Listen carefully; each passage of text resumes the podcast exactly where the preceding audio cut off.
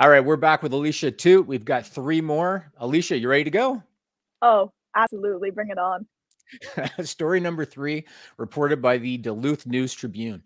So there's a 36 year old man out of Duluth. His, uh, his, sorry, I don't have his name because they didn't release his name. And when you hear the story, you're probably going to know why they didn't release his name. Police okay. were on the hunt for him after shots were fired inside a home and they believe that it was a domestic violence related incident. And they don't mess around with that, right? Domestic violence and right. shots are fired. So this turns into like a movie scene. The tactical response team shows up, the crisis negotiation team shows up. They bring a Bearcat tactical vehicle in, which is like one of those big armored cars, you know. They bring one of yeah. those in. They established a perimeter. They evacuated neighboring residences, things like a movie scene. They had loudspeakers and they're trying to negotiate with the guy and talk to the guy in the loudspeakers. They played messages supposedly from his mom. Oh my gosh. Standoff lasted six hours.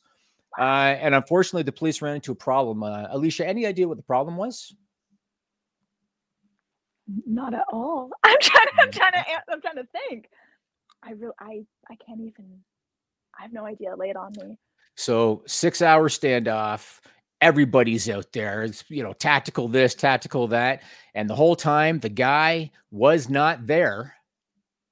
He wasn't at the house. He had left before police got there.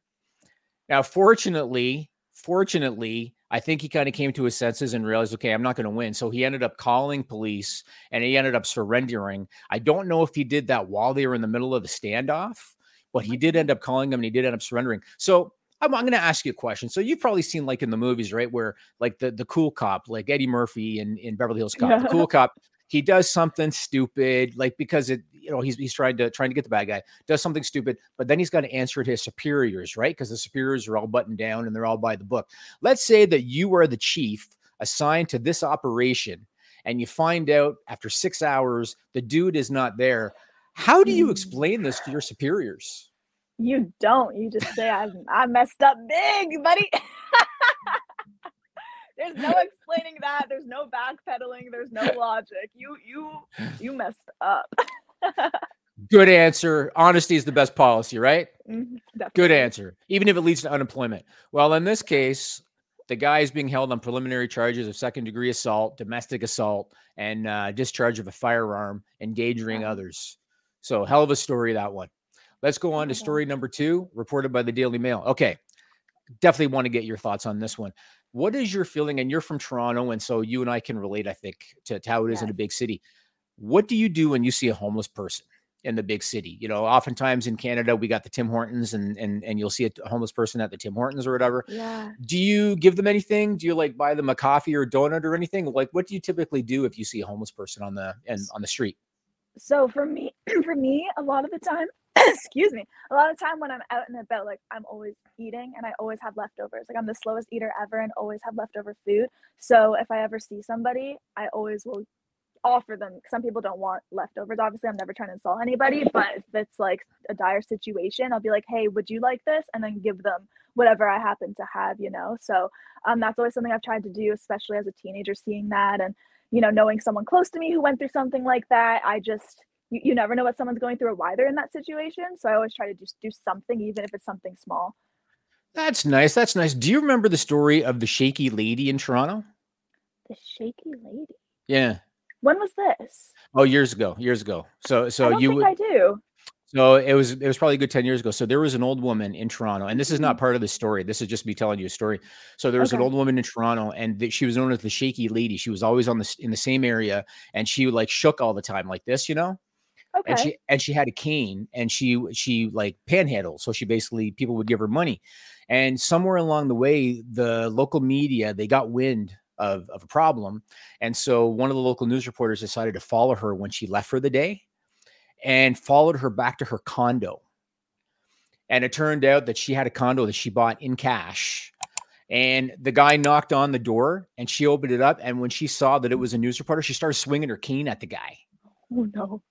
And when that story happened, I started, I'll, I'll admit, I started getting a little bit more selective when that story mm-hmm. happened in terms of helping people. And then I had an experience one time. There was a woman at Tim Hortons. You know, they hold the door open for you you're coming in and out. And I decided I'm going to get her a donut. So I got her a donut. And right when I'm going to give it to her, her cell phone rang. Oh my goodness. Yeah, I've experienced a few things like that before, and I always try to not be judgmental or try to assume I know everyone's situation, but Right. sometimes it just it just hits you in the face and you're like, you don't you don't need a if you can afford to get your nails done and all this other stuff and this and this and that, I'm like, all right, you don't need my donut. Yeah, yeah. So obviously a lot of um, them do, and a lot and and and Of all of them are in legit situations, but you do have to be careful because sometimes they're just trying to take advantage. So Yeah. in this story, there's a 33-year-old woman out of England. Her name is Claire Varon. And Joel, you got a picture of Claire? There she is right there, Claire Varon. As you can see, she's at she's at a local McDonald's and she was getting herself some food. And then she spots a guy sitting at a table. And the guy, he's looking pretty disheveled. He's sitting there eating ketchup packets at, at, Mm. at a table at the McDonald's. And she felt she kind of feels bad that the guy's sitting there, you know, looking a little disheveled, eating the ketchup packets. So she decides, I'm going to do a good deed today. And so she gets him a meal and and she's like i'm going to help this homeless guy out and i want to make sure that he's fed gets him a meal goes over to him and puts the food down and says uh, this is for you what happened next alicia She he uh, throws the food back at her. He gets insulted. That's a very good very good answer moments after she gave him the food so moments after she put the tray down in front of him a mcdonald's employee came over to give him his order So he was just eating ketchup packets? he was i guess eating the ketchup waiting for his meal he had ordered a meal he's not homeless at all Who he had ordered a meal packets as an appetizer? I guess that's just what he decided to do. So he's eating ketchup packets. There's yeah, that was Claire's reaction. She's like, "What can you do?" So it turned out the guy was not homeless. He's just sitting there waiting for his order. And right when she brought him food, the McDonald's employee came over and brought him his food. And she was so embarrassed that she like left the McDonald's. And she has decided she apparently she really likes the breakfast at McDonald's, and she, it was a routine to go to that location. She decided to skip McDonald's because she doesn't want to run into the guy again. That's how embarrassed she Wow. was. I mean, So at least she she had a Big Mac to go, right? hopefully, well, for breakfast, maybe I don't know, but let's let's put you on both sides of the coin. So let's say that you're the guy and you're sitting down there in the McDonald's. And I'm, I'm not going to suggest that you're eating ketchup packets, but you're sitting there at the McDonald's and you're waiting for your order. And then while you're waiting for your order, somebody comes along, they think you're homeless, and they say, "Hey, this is for you." How how do you respond to that?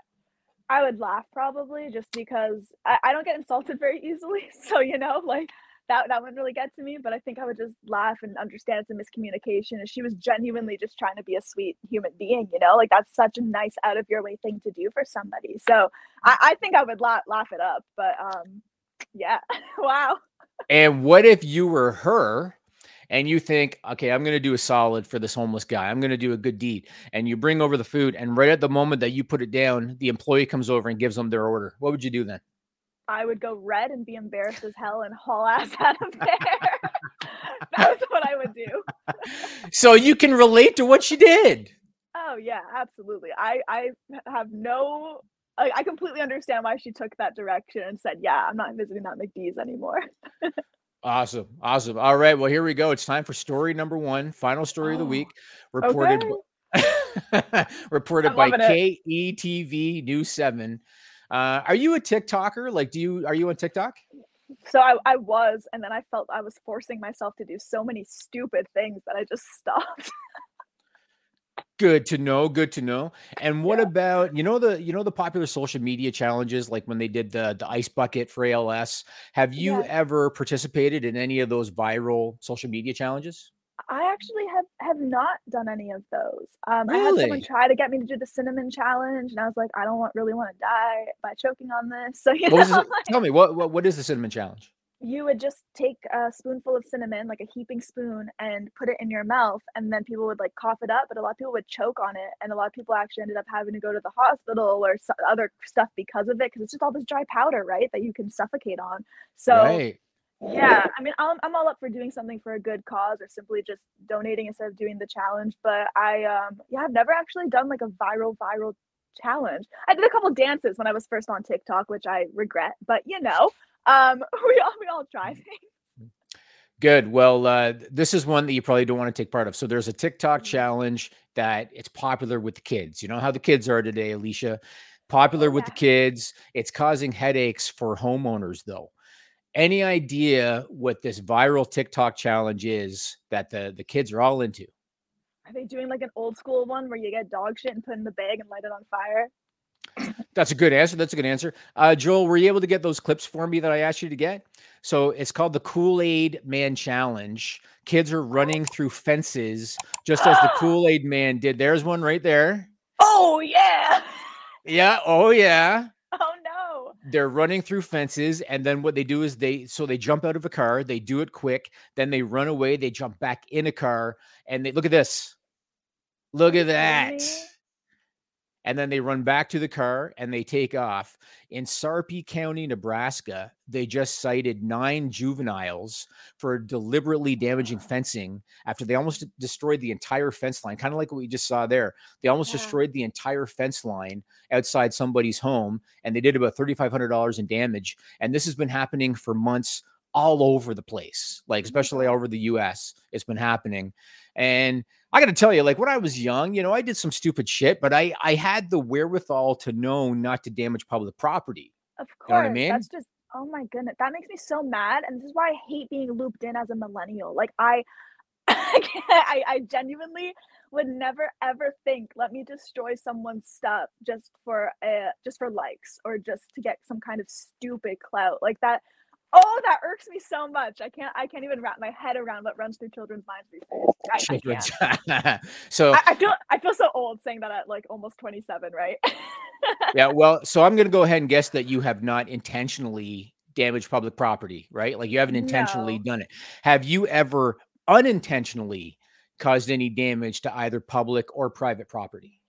Um, once I was golfing with my like indoor mini golf. It was the Kiss one in Vegas with my family.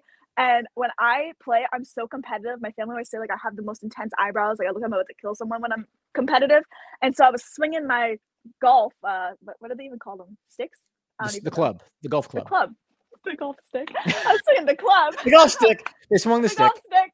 Um, because I swung that thing, and I almost hit my sister behind me, and she accidentally ended up going through one of the walls, like the prop walls there, because okay. I was, and it was so dark, and it was a black wall, and she didn't see anything. So inadvertently, we together destroyed that that property. But you know, it wasn't bad. They were able to put it back up. They didn't ask us for anything. They said, you know, it's a common issue. You're in the dark, and clearly it was innocent. You know, so they were very understanding. But um, yeah, that happened. Otherwise, I don't think I've actually damaged public property before. Have you ever been to Casino Niagara in Niagara Falls? Um, I don't. I don't think so. You don't think so? So you've you've you've seen slot machines, right? Yes. Yeah. Oh, I love slot machines. You love slot machines. Have you ever done yeah. the Wheel of Fortune slot machine? Um, I think so. I Where they got the wheel, have. and if you if you get like the wheel thing on the slot, yes. then you get to right.